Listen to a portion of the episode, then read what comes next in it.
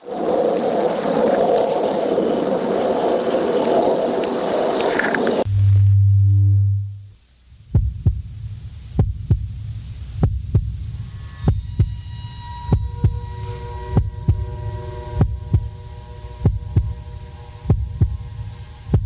with us on a journey into the unknown, the unexplained, and the unbelievable.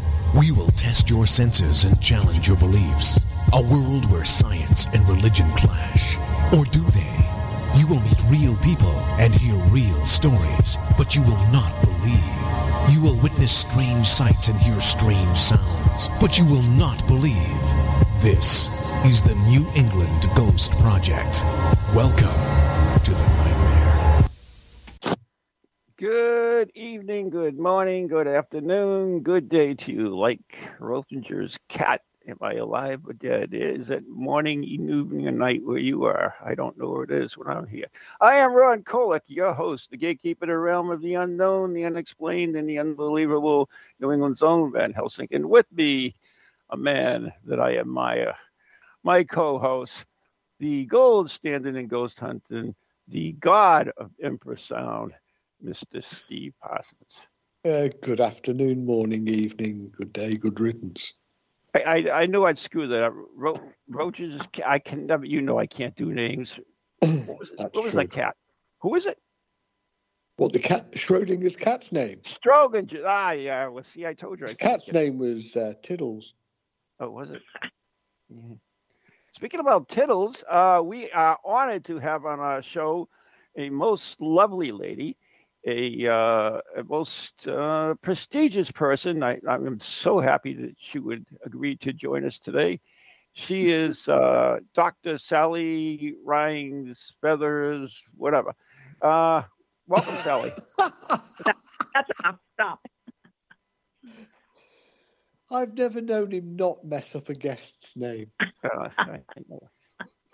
I apologise. That's okay. I forgive Most him. Thank you so much for joining us. It really is a pleasure. I mean, I it was uh, you know a shot in the dark that you would even do the show, so I'm really excited about it. Well, I, I've never had an interview um, by two gentlemen at the same time, so I'm, I'm more interested in how the two of you work together. So uh, maybe I'll turn around and interview you. Ah, you'll be sorry.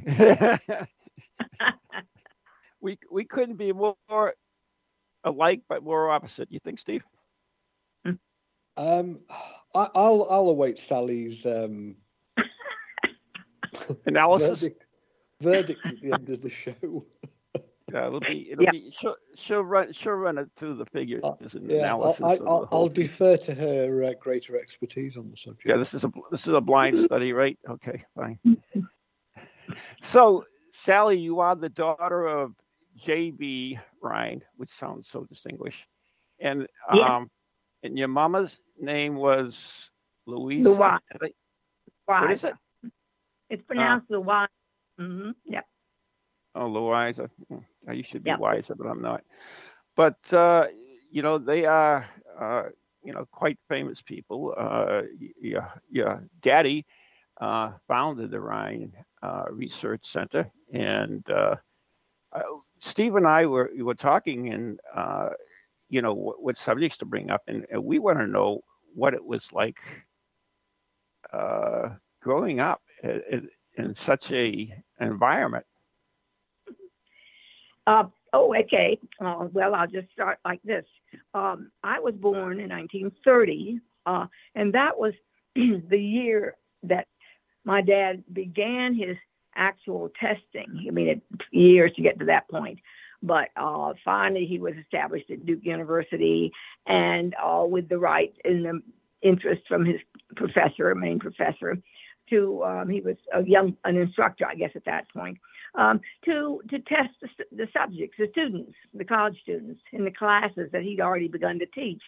So it was a kind of an ordinary beginning for a young man uh, to do something in research and in psychology as it was, and using the same kind of methods that psychologists did. So that was pretty ordinary. It was also the beginning of my mother. They'd been married for 10 years, and it was also the beginning time for her to finally get around to having children where they were stable enough to, to do that. So I was the second child uh, when I was born, and then there were two more within the next uh, five years. So mm-hmm. she had these four little kids at home, and and uh, that was her life. She wanted to be at the lab, but you, you can't do both, you know. And so she was very, very interested and very, you know, much a part of his uh, whatever he did, and then later things she did in the work. So it was a, a pretty normal home for people who have, you know, young kids in that sense. I didn't know being quite little just what all this important thing was. I knew that people were around the house at a long, as soon as I was old enough to walk and talk there'd be people on the weekend coming and they'd be young students mostly. I mean, not old people like I am now, but mm-hmm. college students. Uh, and they were jumping up and down and having a good time. That's hmm. my first memory, practically. so, um, when did you first aware that your what your father was doing? Well, uh, I would go again uh, to pick him up at Duke at the Duke campus. I would trudge along with my mom, and uh, while uh, and and see that his office was there and was very important uh, looking. And they let me make little paper. what you did those days for fun was to staple together some papers. So to keep the kids quiet, you know, uh, they let me do that. But everybody else was very serious, nice, pleasant, and all that. But I knew I was in an important place. Uh, now later on, when I was a little bit older, and the two sisters, younger sisters, and we were making a lot of noise. Uh, the, uh, Mrs. McDougall, who was the wife of the famous professor that he was, the British professor that he was, that supervised, that allowed that allowed this thing to be done, and, and my father's big hero, and uh, and she said to us, girls, girls, uh, you have to be quiet. Don't you know that your dad is doing important work? So that was a reminder. Now, I didn't get that from anybody else. I mean, we weren't allowed to, you know, yell and shout or anything, but it was gradually coming to me from other people that this was important stuff. And then I, we, I just met interesting people, you know. Okay, so I'm gonna I gotta interrupt for a minute because I want to ask Steve a thingy. Do, are you uh, do you is one of your fellow countrymen, Steve uh, McDougall? Are you aware of him? I am. I am aware of him and his important role in, in the development of the in the early days of parapsychology. Mm-hmm. But, but, are too. But, yeah, yeah. I mean, what what's always intrigued me is, of course, JB, your father, was um, originally a botanist. Mm, yes and then he moves over into this um, new field of psychology later to become parapsychology. What did he ever talk about? What what spurred that change? What that interest? Oh, yeah. Yeah, and, and I mean, I'll try to make it short because it's a long oh, story. Oh, don't. It's a. It's all right. We have an hour. okay. Okay. Yeah. Right. Well, he and my mother were both botanists, uh, and um, you know, and the story of how they got married and all that stuff in itself was part of the story. She was four years older than he was, and met him in a country. They were both poor children. Uh, I mean, poor. Grew up in farm families in rural Ohio. Not at all what you would expect for mm-hmm. somebody would end up a friend of McDougall. I mean, that was not the way he grew up. But uh, but they wanted an education, and in both of their families, they just they knew they wanted to get get out and do something better. And my dad wanted to be a minister, a Methodist minister. That was the highest thing that you could be in his little community where he grew up. So he planned to be a minister. Then he got to college and discovered science courses. And he, he got confused because he couldn't find uh, quote evidence for some of the claims of religion. You know, no one claimed even now might say that too. Uh, his mm-hmm. uh, my mother had already tried to argue with him a little bit because she knew even though she was from a religious Mennonite family. She knew when she when they first met, they had arguments about the Bible. She knew the Bible was wrong about women's role, and he he didn't. He took so they were they had different points of view, but but when he got to college and lost his religion, he was very upset. Uh, that was a big a big deal. So he left. He actually stopped college, went off and joined the Marines, uh, in U.S. Marines. This was right at the end of World War One. Lucky he didn't get overseas, uh, mm-hmm. but came back and met her again, and they got married. And so he's studying botany, which was she was already had a head start. Science that was going to be their life together, and they were they loved the outdoors. So this was perfect for for their background. You see, they get a little education on what they already grew up uh-huh. loving. Okay, now if I, I go on too long, you stop me, but I'll try to make it shorter. No, no, okay, you're doing in, fine. You're doing fine. Oh, this is interesting. All right. In college at the University of Chicago, and she followed her professor there. That's what this little farm girl had was working her way, you know, all along. She worked her way through and did it. She was there at uh, in, and they were both there at, at the University of Chicago and uh, uh, they had many interesting speakers. One of them was Sir Arthur Conan Doyle. Mm-hmm. I'm not mm-hmm. sure if he was at the university or just in Chicago, but you know, even then he was important and for much more than the mystery stories that the public knew him for. Sure. yeah, because he was a, uh, a spiritualist, wasn't he? He certainly. He was. Yeah. He was. He was a strong advocate for spiritualism. Very, very much advocate of that and they were so impressed by him and his uh on uh, apparent i mean he believed it you know it wasn't just a story to him it was his life uh, that, that turned them to start to read the SPR in their library in the University of Chicago, I guess they got them, and they began to read and study the SPR journals. I mean, they really. And my father studies things studies things very well, and she would type up the notes or the letters or anything to him. And and by the time they they were really getting into it more and more, and they thought, well, my goodness, if there's a and and then there was a, a story that a professor told to his class uh, of how he had waked up at uh, a story in which indicated a psychic story. It was it was quite overwhelming to to my dad sitting in there. It was a, prof- a botany professor, and he said, "Oh, I, I had this interesting experience. My uh, uh, by a family, uh, and he told of how the uh, the wife had come home, and uh, see, I can't remember it exactly, but she knew something was wrong, and she had to get in a carriage and get to where her brother's house was.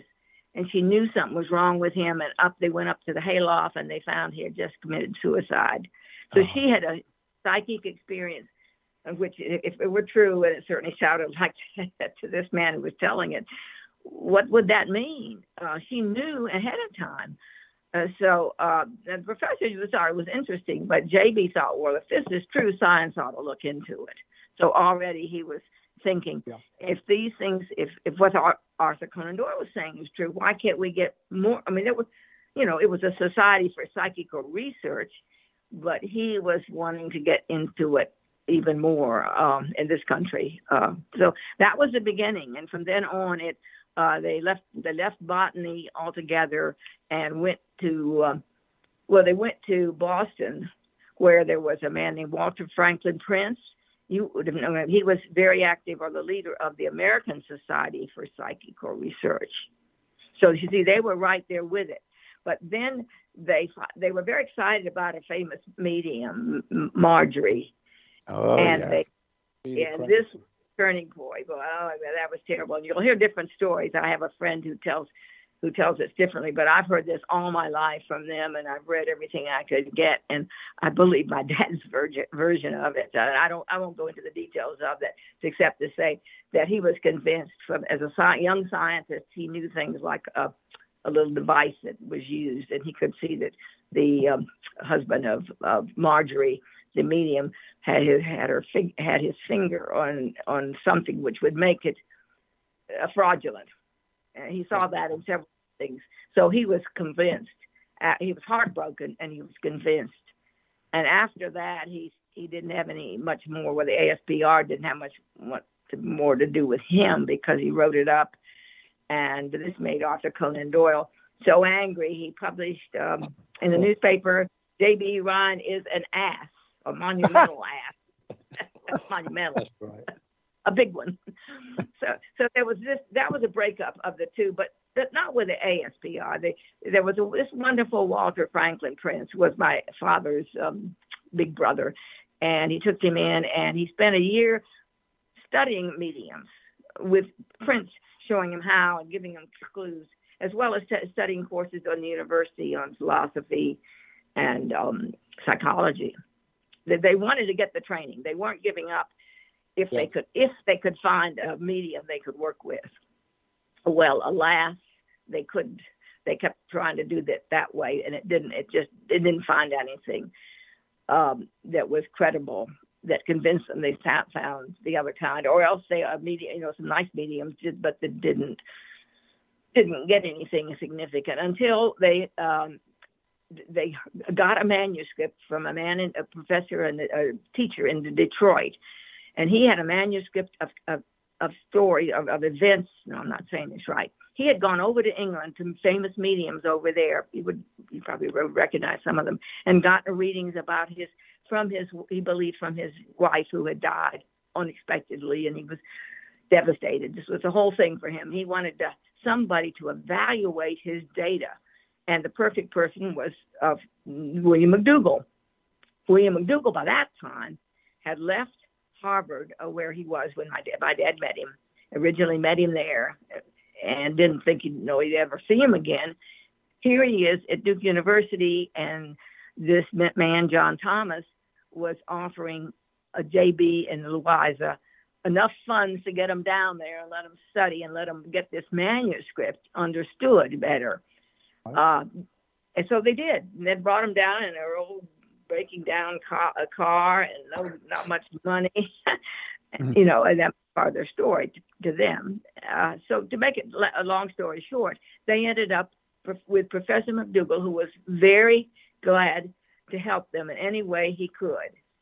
And they spent a year, uh, JB uh, spent about a year getting acclimated, teaching. He taught a course on psychic research at Duke University. But mm-hmm. that makes them upset if they hear that now. But um, he did it uh, for a course for these students because he himself he he was learning at the same time. He had read so much. My mother was helping him in typing and doing all those. You know, you, you can carry when you carry your sec, your secretary and your confidant with you wherever you go. You you makes you twice as life twice as easy for you. Uh, so they that's what they were doing in 1930, and uh, wow. when settled at, at Durham. I'll stop for just a minute. That brought them down here. That's the way they got from botany to a paras uh-huh. to it's now called parapsychology. It's psychic research is what it was then. you know, it's yeah, interesting when you talk about your mother, Louisa, um, because I, I did a, a talk um, about the early days of parapsychology because my, my particular area relates to haunted houses. And it's quite oh. well known that JB didn't really consider that that side of psychical research ha- held any value, whereas yeah. um, there was there is quite a legacy of um, haunted houses, that sort of phenomena that your mother oh, yeah. was collating and collecting. Um, and, and, you know, it, it's been a fantastic resource. The you know the, the work of your mother, and I think she's often overshadowed by JB. Oh, I agree. I agree, and he would, and he would agree too. Uh, there was never any.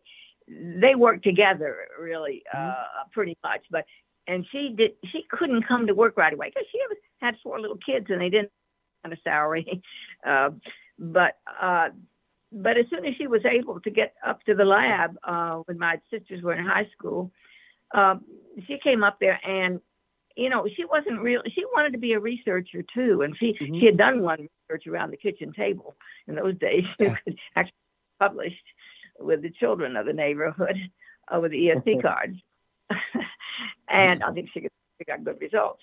But uh, when she got there, here was a stack of mail, and he, I don't think it wasn't wasn't JB wasn't interested, but you know, you can only do so much, and he was holding on to a job and teaching courses and blah blah blah and research was the way uh, the, to yeah, yeah. Yeah, had to get that first. So after that was 1948, where there was quite a bit of data in the lab by that time. And so she piled. She started reading these cases, and like you, uh, when you first started, or however it was you started, you don't have to read very many to know it. It can't. You know, there are not that many crazy people making up stories and sending them in. If they sound sane and and you know, and somebody else is with them or something. Well, anyway, the the evidence it wasn't taken evidentially, but it was actually, but reality people believed there was. And we still have a group that meets regularly uh, just to talk about their experiences. So we value, them. and she did quite a lot with hers. Yes. I know. I know. It, it's proved to be um, an absolute uh, goldmine of early uh, spontaneous case research oh. or or documenting of spontaneous cases. Yes, and the way they um, were documented SPR book. I have one of their, you know, uh, they mm-hmm. really documented them, and they and there was an argument, of course, between the Brits and the Americans about how you you should be studying these things and interviewing them and back and forth and back and forth, but that wasn't the way she could manage it. there was no. nobody but two people, you know. Uh, but she she did follow up with the letters. I mean, she if yeah. the letter was sounded real, she she responded to the person and had dialogues. I used to, as a teenager, I'd walk into her office and look at the pile. Well, well, I actually looked at the crazy ones to be to, to be honest with you.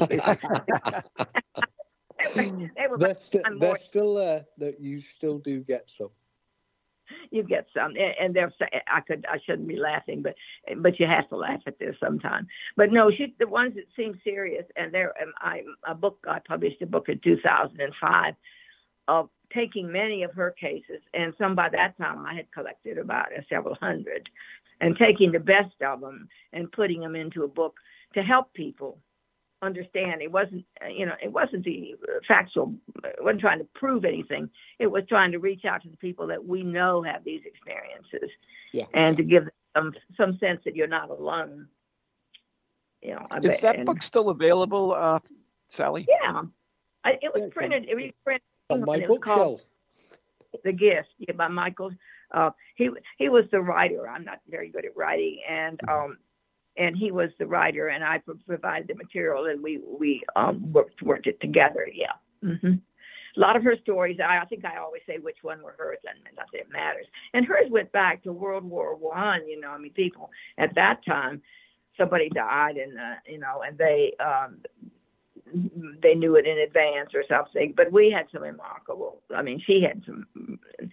In my time, I've heard stories, stories, stories. When I say stories in a factual way, I mean I'm sure that yeah. most of them are, yeah.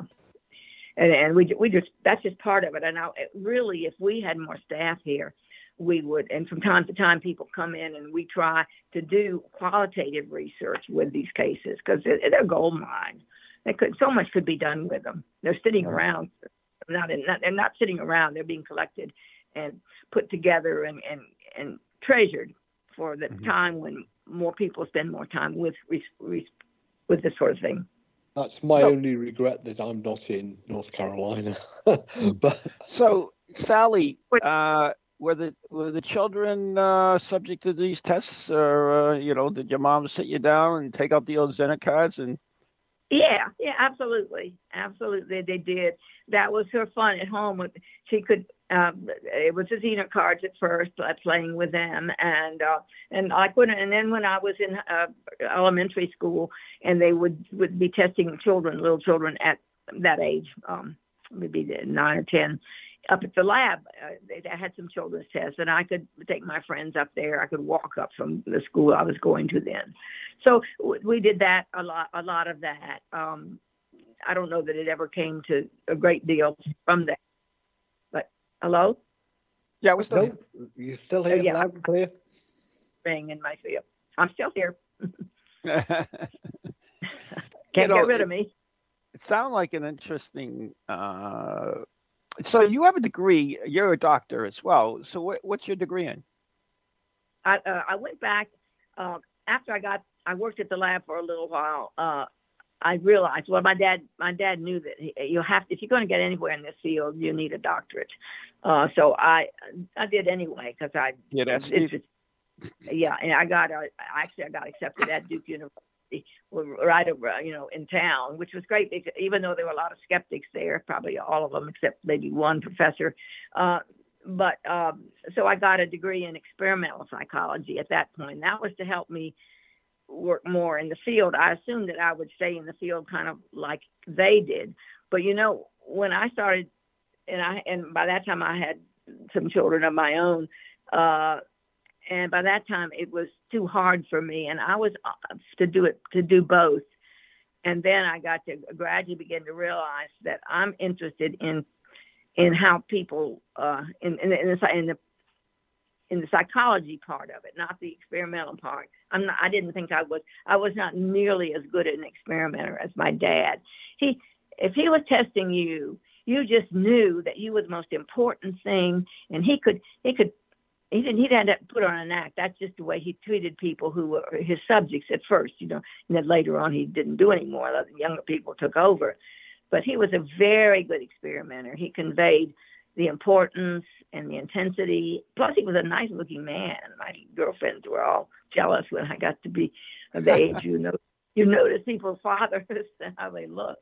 Uh, and he was just charming, and my mother was too. But she she couldn't do the research and everything else. So she her her work was was with the cases and the experiences after that. She didn't do any more research after she began that. That was her whole life.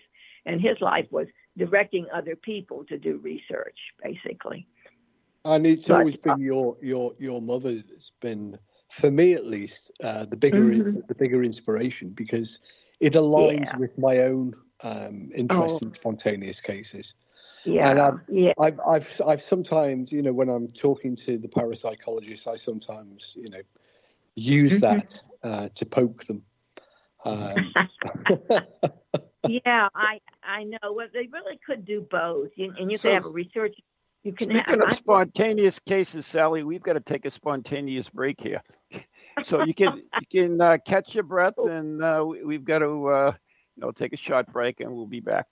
Uh, you're listening to Ghost Chronicles uh, internationally with Steve Parson and Ron Kolick right here on TogiNet Radio, and we're all good podcasts uh, played. We are brought to you by Circles of Wisdom, 286 Merrimack Street, Methuen, Massachusetts, the Glant Messier Family Law Group, 15 High Street, North Andover, Massachusetts, and our very good friends on Ghost Chronicles Radio on Patreon. Become a member for three bucks a month and get access to a whole bunch of videos and other stuff that's on there that's only available to the members of the Dead Air Society on Ghost Chronicles. So we'll be right back after the following messages.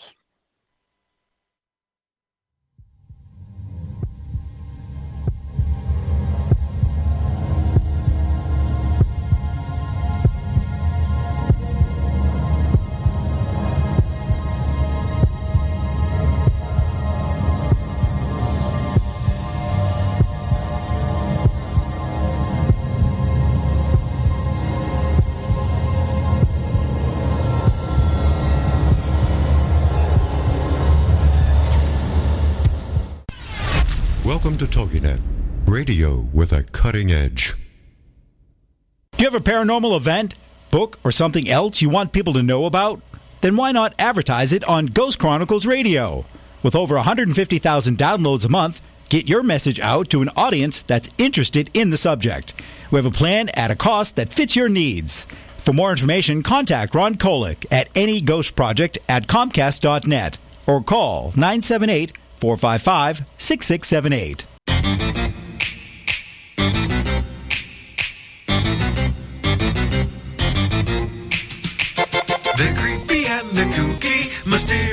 And spooky. They all talk gobbledygooky, the Parax family. The shows are paranormal, not stuffy but informal. The topics are abnormal, the Parax family. They're strange, deranged unrestrained. So grab your favorite brew. It's time to rendezvous as we give awards to the Parax family.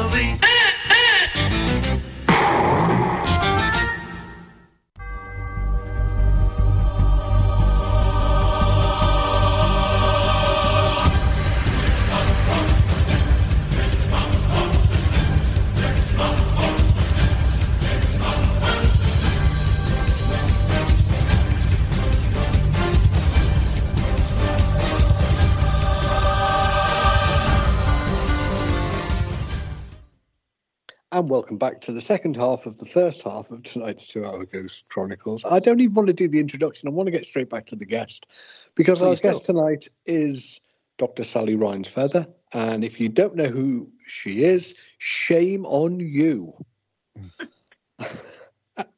but I, I, I've got a question for you, Sally, if I may. Um, you're still quite active in the field of parapsychology, uh, and you've been there, or you've been um, from the early days. What what do you think of the direction that parapsychology has taken? Because they do seem to be, they have altered from uh, me- mediumship testing is quite rarely done these days here in the UK, at least. Um, the SPR certainly don't do anything like that as an organisation. Um, and it's very rarely done in British parapsychology um, departments at universities. They do seem to be more focused on consciousness. Um, so, I mean, what's your take on this direction that parapsychology's taken? And a second part to the question: Has Yeah. parapsychology actually achieved anything? Oh, Well, I think just by the fact that the public is, is comfortable with uh, ESP terms and um, not all the public, but a, a large public. I mean, there's a lot of uh, you just accept it, a certain amount of that, but they haven't gotten to what, does it mean? Where does Mhm. it come from? Is it is it spirit world or or, or both or what? Uh, no, uh, and I'm I'm only active on the periphery. I am.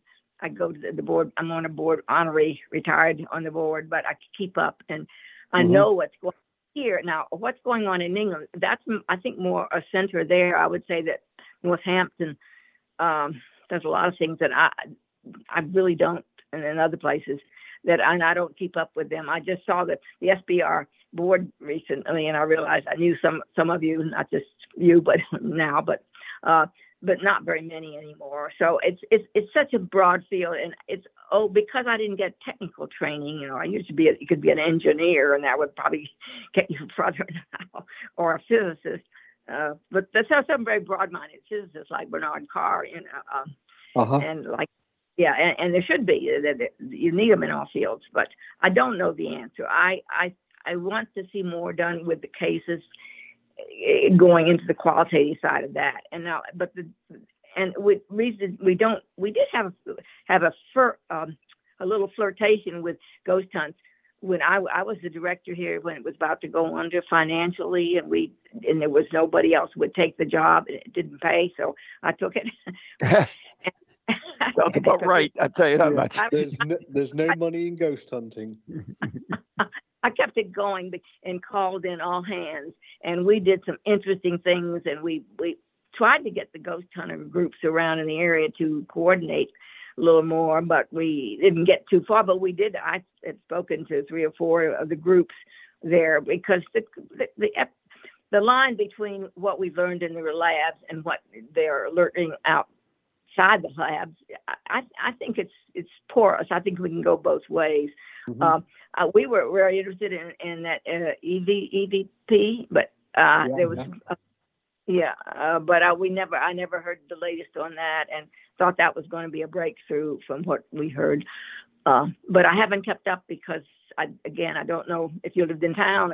Have you, come over and talk? And of course Loyd Auerbach is he covers a lot of uh, of area, and and we're I say we're kind of like a Loyd Auerbach. He's the president of our board and I'd say that we're very friendly to the things that he'd be friendly to. And the other, another big area of I've just gotten more aware of are the remote viewing people. Um, I just finished a, a book by uh, Russell Targ, reading Oh, yeah. and a, a little review of that, and of course I did Paul Smith. And then um, and Joe McMoneagle is on our board, and we have a, a deep affection for that group. Uh, that Mhm. it's sort of a connection there. So you see, parapsychology is that would be the application of it. Uh, uh, but they wouldn't be physicists who were remote. Well, actually, here are some of them started out as physicists. But so I, I don't I don't know the answer to your question. I wish it was broader. When I look at the the, the conferences, some are now they're so technical that I couldn't I can keep up with some, but not much. And I'd have to train. I But I don't know admit, you- yeah. I got. Better hurry. Do you think that all this TV ghost hunting stuff has, has really hurt the field? No, I don't think it has, but some people would No. think so.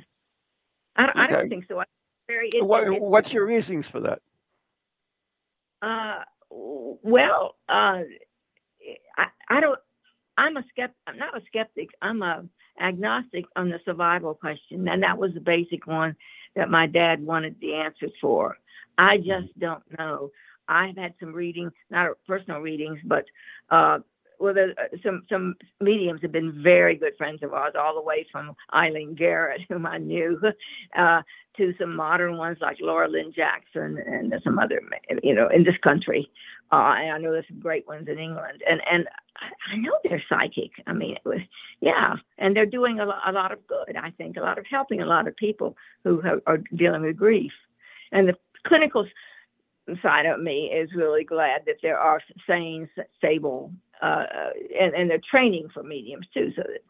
Uh, I know there's a man in, in South America who's doing a lot of work, um, Alexander, anyway, trying to connect research and uh, Mhm. yeah, the survival research with the other. So I, I just think we're like a, we are like a family, but then in family, how, how who do you disagree with most, your brother or your sister? So we have to learn to to work together. And at the Rhine Center, we would we teach courses, and some of them would include some of these topics. But basically, we like to to do the research in the laboratory where it can be ideally connected and get published in places where uh, people from other fields will pay attention and basically figure out what is it. What is it it's Is coming the- with with animals and then up to man or is this some well what is esp what is psychic ability But isn't the flaw of ghost hunting or spontaneous cases is that we can't have the controls that we do it as we as we do in a laboratory? Yeah, yeah, that's it. You could have some. Well, you can't have the controls. No, you can't. Haven't found a spirit that will work with you. that's a. on that Well, some people say some people say they have. Well, that's They- what we've always said. I mean, um, I've I've Yeah. always claimed because I'm biased that ghost Yeah. hunters are actually the um, more skilled because we have to try and extract data often Oh. under you know uh, conditions of extreme chaos. Yes, yes. But they often ignore the simple rules of science. Most ghost hunters, um, yeah. Mhm, yeah. Yeah. Um, And I, I It's got- think that's I think that's probably where I, I, I in fact I'm doing a conference this weekend where um, I, for the last few years I've been saying to um, the ghost hunting community here in the UK and indeed in the USA that they are in the right place. Uh, they have access to equipment, but Ah. yet they're, they're not they're not utilizing it to make the challenging discoveries that have come in other areas of, of amateur pursuit, in astronomy and archaeology. You know, Oh, these yeah. people, they could, if, and I say to them, please just up your game. You know, we Ah. don't need, we don't need, you know, cutting edge science. We need high school level science, just Mhm. do, just done properly. But you know, it's uh, voice in the wilderness. I'm afraid. Yeah, in each in each uh, area of the of the field, there's an attempt to make it more careful and, and cautious and do it Mm. careful. Yeah, at the same time. Yeah, and, and ours is will be research laboratory because we have a laboratory, and if we could combine, uh, we've tried to combine remote viewing techniques with um, with laboratory techniques, and uh, that's a closer connection. uh, Yeah, that can, yeah. But I, the ghost hunting, I, I don't know the answer to that. I, I just know I've been on several, several, and once thought something happened. It, but you see, spontaneous PK is one of the explanations that people. That's people. right. some- That's right. Yeah. uh, we when when things began to move over my head uh, and there was nobody around and there was somebody hiding upstairs, I thought, well, that would be the alternative. But we were there to get some effects, and we did see something. But Mhm. but Mhm. and then the, the language, I don't know if the uh, if this communication. I'd have to this an EVP. I have to study that, mm, learn more about what's EVP, what's going on with that. And we I'd hope that was uh, was going to be a breakthrough for for ghost It hunters, did. but- It did hold. Um, you know, in the uh, a, a lot of promise, and there are still, um, you know, a bunch of people working away in their EVP labs. Uh, but they're not. and hmm they're not coordinating uh, like Ah. used to happen, and EVP itself has has altered. It's now moved out from the the lab into into the domain of the haunted house with Mhm. relatively no controls. You know, you have bunches of people walking around with recorders Yeah. saying, you know, if you can hear Oh. my voice, can you talk to me? And then making all sorts of assumptions based upon what they're hearing. So I maybe- see. I see. oh, In so every maybe- field, go ahead. more technology mm, and more training to your people, young people who, who somehow going to get funding, and then they can get this degree and knowledge that Mhm. is changing all the time. The knowledge, yeah, yeah. I've, I've Well- just just finished um, proposing my talk for the SPR conference this year, and it's called "The Importance of Training for Spontaneous Case Investigators." Oh, so that's maybe gross. the parapsychologists are, are on the right track in studying consciousness rather than, uh, you know, I mean, because if when you think about it, uh, you know, EVP, which is the creation of a voice on a recorder, or an object moving, or uh, you know, anything like that, could be. Is is it possible that we are creating our own realities uh, with our consciousness? Yeah, yeah, that could be. I, I think you're absolutely right. The, the answer to to what is consciousness and why does ESP work, and then if it if if, if that's established then how it's established, the fact that it crosses over the whether one is living or not. That's the that's the big question. That's what got my dad so excited. You know that that would be the answer to religion. That would bring religion, who ought to be paying attention to what we're doing. Uh, in religion really ought to. It's really their domain uh, on some part. Uh, but um, yeah, but yeah. religion's religion's not a belief, not a science. So it's it's it's belief without proof, belief belief without proof. So it's not that they what- should be paying attention. I, I think that maybe the people who participated might, but the the, the religion Yeah. itself is based on beliefs. So I don't think that would really be important. no, it it really wouldn't. No, they could bring their their their uh, unusual experiences, and we you know the list of them are many. Um, that's where the first spontaneous PK things would have happened, and whatever. But they're not happening today, and uh, uh, that- well, No, that's no. all. I, I, I. I think um, you know there has been a downturn, and I have eh, been quite vocal blaming the the television programs because they have they've presented a dumbed down version of the the research and the investigation that's being done. Uh, you know, they've taken it into uh, you know a- an entertaining format and Yeah. really dumbed it down. really it's terrible and then it makes it yeah it makes the real thing seem like insignificant where it's not, it should Yeah. be the other way around. I agree with That's you right. completely yeah well I'm, it's interesting that you're doing this and i know my uh, colleague john Kruth spoke highly of you I, he, he either knows you directly or indirectly Yeah, yeah. Yeah.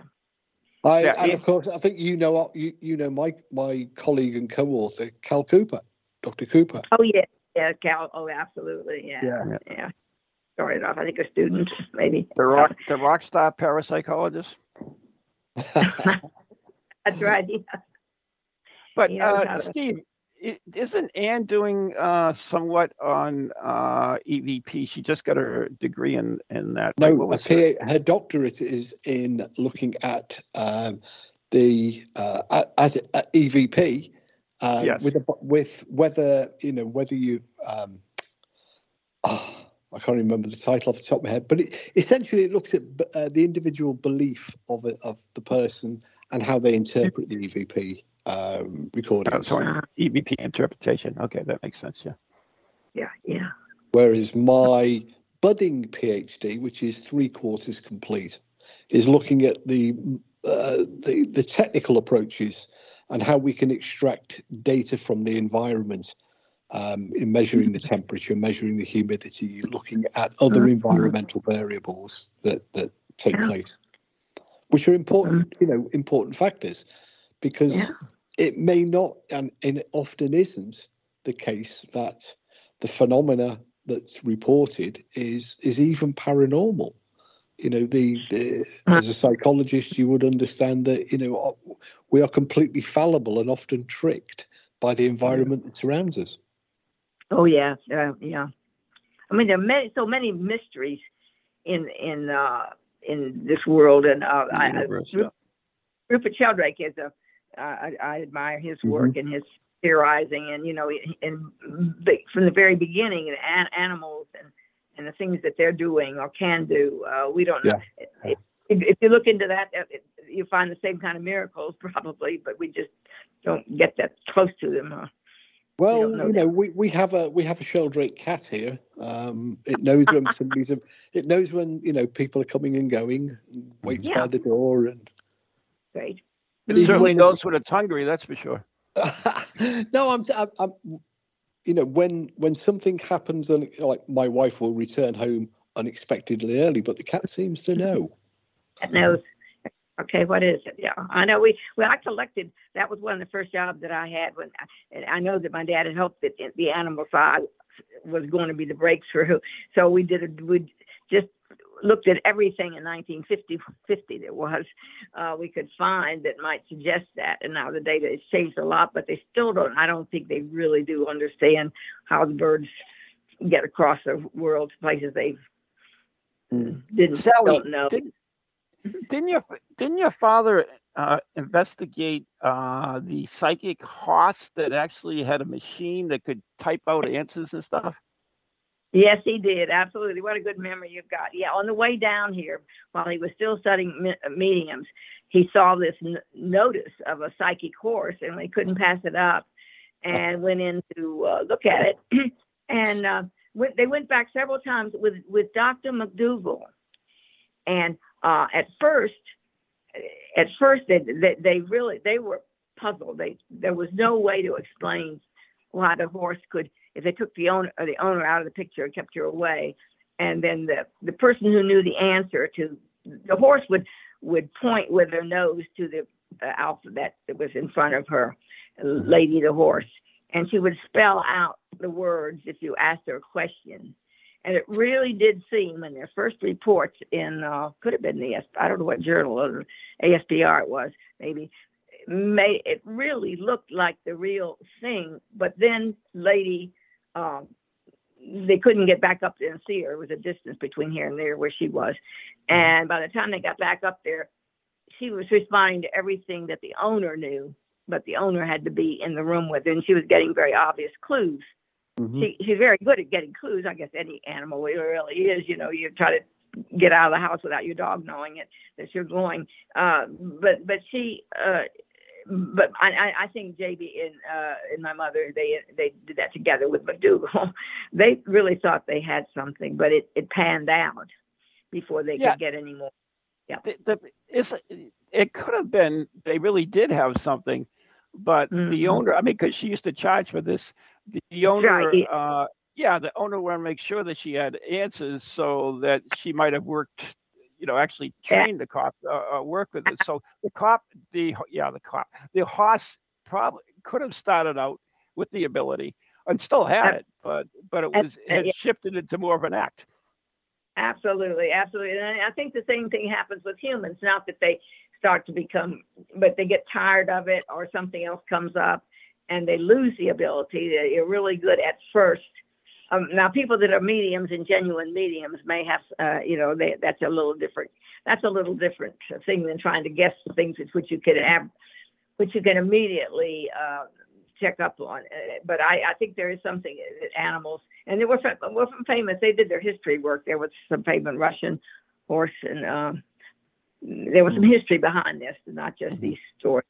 But It JB tried. that. reminds me. It reminds me of an anecdote. Um, I was at an SPR conference. It must be ten years ago, and uh, one of the psychologists was decrying Harry Price, um, Oh. who, and suggesting that you know the man was a fool because he went he went to the Isle of Man to, to look at a mongoose.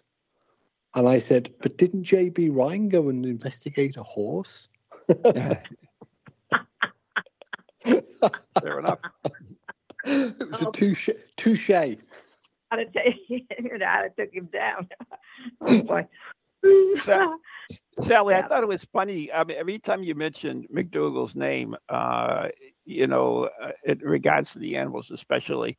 I, I you know, I think of uh, McDougall up here in Haverhill, of course, who that gave us 23 grams, and uh, he also, uh, you know, you're you're aware with that, I'm sure, right? Mm, no, uh, I'm not. McDougall, McDougall is a Haverhill physician. He he was studying uh, the human soul, and uh, he had these specially beds devised for dying patients, and uh, they had a weight scale on them, and uh, oh. so when at the moment of the death, he he oh, discovered that they gave up 23 grand, so they figured this the soul must weigh that but mm-hmm. he also euthanized several dogs and he found that they lost no weight. So he came up with oh. the idea that dogs had no soul. So every time you say McDougall, I think of this this guy from Haverhill who did quite yeah, a bit. I do, I do remember that. We actually were, um, John Kruth had hoped to get, not to duplicate the experiment the way it was done, but he had actually hoped to get. to get one of the machines because you might be able to, to measure a person's experiences. It might have some, I forget just what, what it was now, but the, the machines are very hard to get, very expensive. Nobody wants to kill an animal anymore. Right. exactly. Yeah, which is, you know, he couldn't do today. Well, I guess he could on some, no. yeah. Well, depending on what state you're in, I think. yeah, but, that was that's what Washington State, but okay, it doesn't matter. Yeah, mm-hmm. yeah but uh, it's uh, it's eh, you know it's an intriguing field. We're. I mean, you have somebody like uh, uh Dr. Moody who's studying you know the psychomanteum chambers, trying to oh. go go in a different direction, sort of like uh, Dr. Cal's doing. Um, yeah. Only studied in a tub of water. He he did it in a candlelit room. we played around. Several people have played around with that psychomanteum. We did for a while, but it, it was it, it didn't we couldn't get too many people. They tried that out in california too but it, the mm-hmm. trouble is you have to work so hard and you have to have good research and you you know and you have to have a, an observer usually or a reliable helper. And mm-hmm. it, the funding is the biggest thing. We've got some research ready to go now. John Kruth is, is trying to do a lot more here. He does he does a lot with energy fields and trying to figure out what they mean and but we have a ways to go but we're we're doing uh, well here. It is funding. It is a funding issue. Always oh, yeah. down to a funding issue. Yeah. yeah. Well, I'm, I, I, I didn't know about all the the groups that you were doing. I guess how how would I? I'm not psychic up in Wales, over the country over there. uh, well, I mean, uh, I'm not I'm not originally Welsh. I'm English, but you know, I live. Well, I was asking you about uh, your accent yeah, I well, I I mean, I can do it. Well, I mean, I've lived in Wales. We can understand you, so we knew you were Welsh. Yeah, that's true. uh, well, nice part of the country to be in. I've not seen that part of Britain. Um, it's it's very remote from the the, the main mm. civilization centres, which is one of my big bugbears at the moment because yeah. everything is so far away from where I am. And yeah. uh, you know nowadays I, I since since the pandemic um, uh-huh. you know th- this idea of doing stuff via zoom has been a big help it means i don't have to travel four hours to do anything at all um, so i'm grateful for that but i do miss the i, I do miss the the face-to-face contact um, yeah, yeah. of conferences the I, meeting you know and exchanging ideas the networking um, but like you, I, I look down the list of some of the presentations, and I mm-hmm. I can't get the I the title alone is enough to um, I don't know what you're talking about. I'm afraid. there yeah, are some extremely God. clever people who are presenting way cleverer than me, but they they're so clever that, that even the title of their presentation is impenetrable and they are when they get a little older, they realize you're going to have to get. This is what what JB, uh, what what he, he realized. If you're going to get anywhere, you've got to get a fund, a found somebody to fund you, and you've got mm-hmm. to speak that they understand and put it in their terms. Now, if he could have studied, said it, it was all survival, he'd have been, we'd have had a huge establishment here. But he actually couldn't do that. He had to turn that money over to uh, uh, to Bill Rolls, uh, who could study poltergeist and things like that. Mm-hmm. But um, yeah, so get the combination together. But I I just wish there were more people work, working around here with us. So find a find a years uh, who will support you to come here for a year and Uh, we. There you go, Steve. It, it, it's been a dream of mine for for for the longest time to come Mhm. over and spend time there, but Yeah. it's it's it's a dream. Um, but I was Oh, going to wow. come back to funding because uh, Bigelow, um, Robert Yeah. Bigelow, Bigelow Aerospace, he's been throwing a lot of money at questions of survival in know. recent years. I know he started to fund us years ago, but we couldn't promise him that, and so we lost him for for. And he he was very and he's a nice man. He called and told me, uh, "I'm pulling out. I can't." Uh, uh, you know, his money had to go to survival. That's what. Mm. That's what it Uh, had I to go mean. So unfortunately, speaking about funding, we have to end the show because Oh, we're yeah. now maybe two and- You got your So- station has to pay. Sally, I want to thank you so much for joining us today. It's been really been a pleasure. It's been fun Has been talking an to you. absolute pleasure. I want I, before we go, I want to find out what her verdict is um, On have, being interviewed by uh, Ah, the whether- two, whe- two grumpy old whether men. we are si- whether we are more similar or more dissimilar. This the Statler and Waldorf of the uh, paranormal. Is that what you're saying? I I have a hard time distinguishing you. Uh, so that God, I'm, I'm not please don't say I sound like Ron. Ah, you don't. I love it. I love it. Yeah, yeah. You don't sound like an American. You you can safely be called a Brit. Well, thank you. I, And I, so- I shall happily take that compliment. Mm-hmm. yes, well, I, Sally, I, I We, we really Okay. do have to go. Thank you so much for joining us. It's really been a pleasure. We'd love to have you on again sometime, you know, after you catch your breath. okay. Well, if I ever learn anything important, I'll, I'll be glad to go on again. no, it was fun. It really was. It was quite enjoyable. and was. I thank you Very very much. enjoyable. So anyway, Thank we you, do have to go. You have been listening to Ghost Chronicles International, Steve Parson and Ron Kolek, right here on ToginetRadio Radio, and we're all good podcasts are played. And stay tuned for Ghost. Yeah, go to that. Ghost Chronicles. Don't worry, the Ghost Chronicles Next Generation will resurrect them, and we'll be right back uh, with Ghost Chronicles Generation Next Generation. Good night. God bless.